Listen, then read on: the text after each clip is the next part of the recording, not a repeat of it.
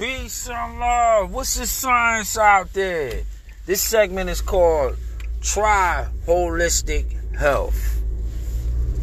Holistic health, man. There's so many alternatives out there. Or are we always prone to call the doctors? Well, we can play doctor on ourselves. Holistic health is expensive at times but we're kind of in a time era where it's becoming very cheap or affordable for most people, especially if you grow your own herbs. It becomes cheaper that way, or just knowing somebody else that's into holistic health themselves. And it's not going to taste good because we've been putting so bad stuff in our body. So don't expect the outcome to taste good. Just know that it's good for you.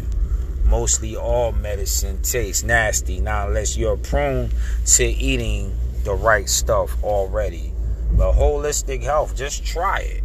I've had to go out in my life and personally purchase items for loved ones that wouldn't try these things for themselves.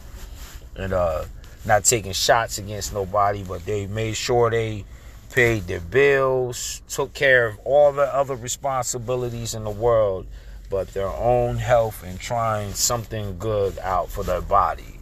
And most people will rebuke that unless they're open minded and aware of the benefits of holistic health. Try it out there, see what happens.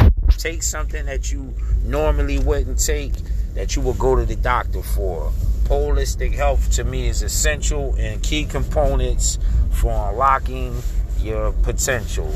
Peace and love, and may you enjoy this segment.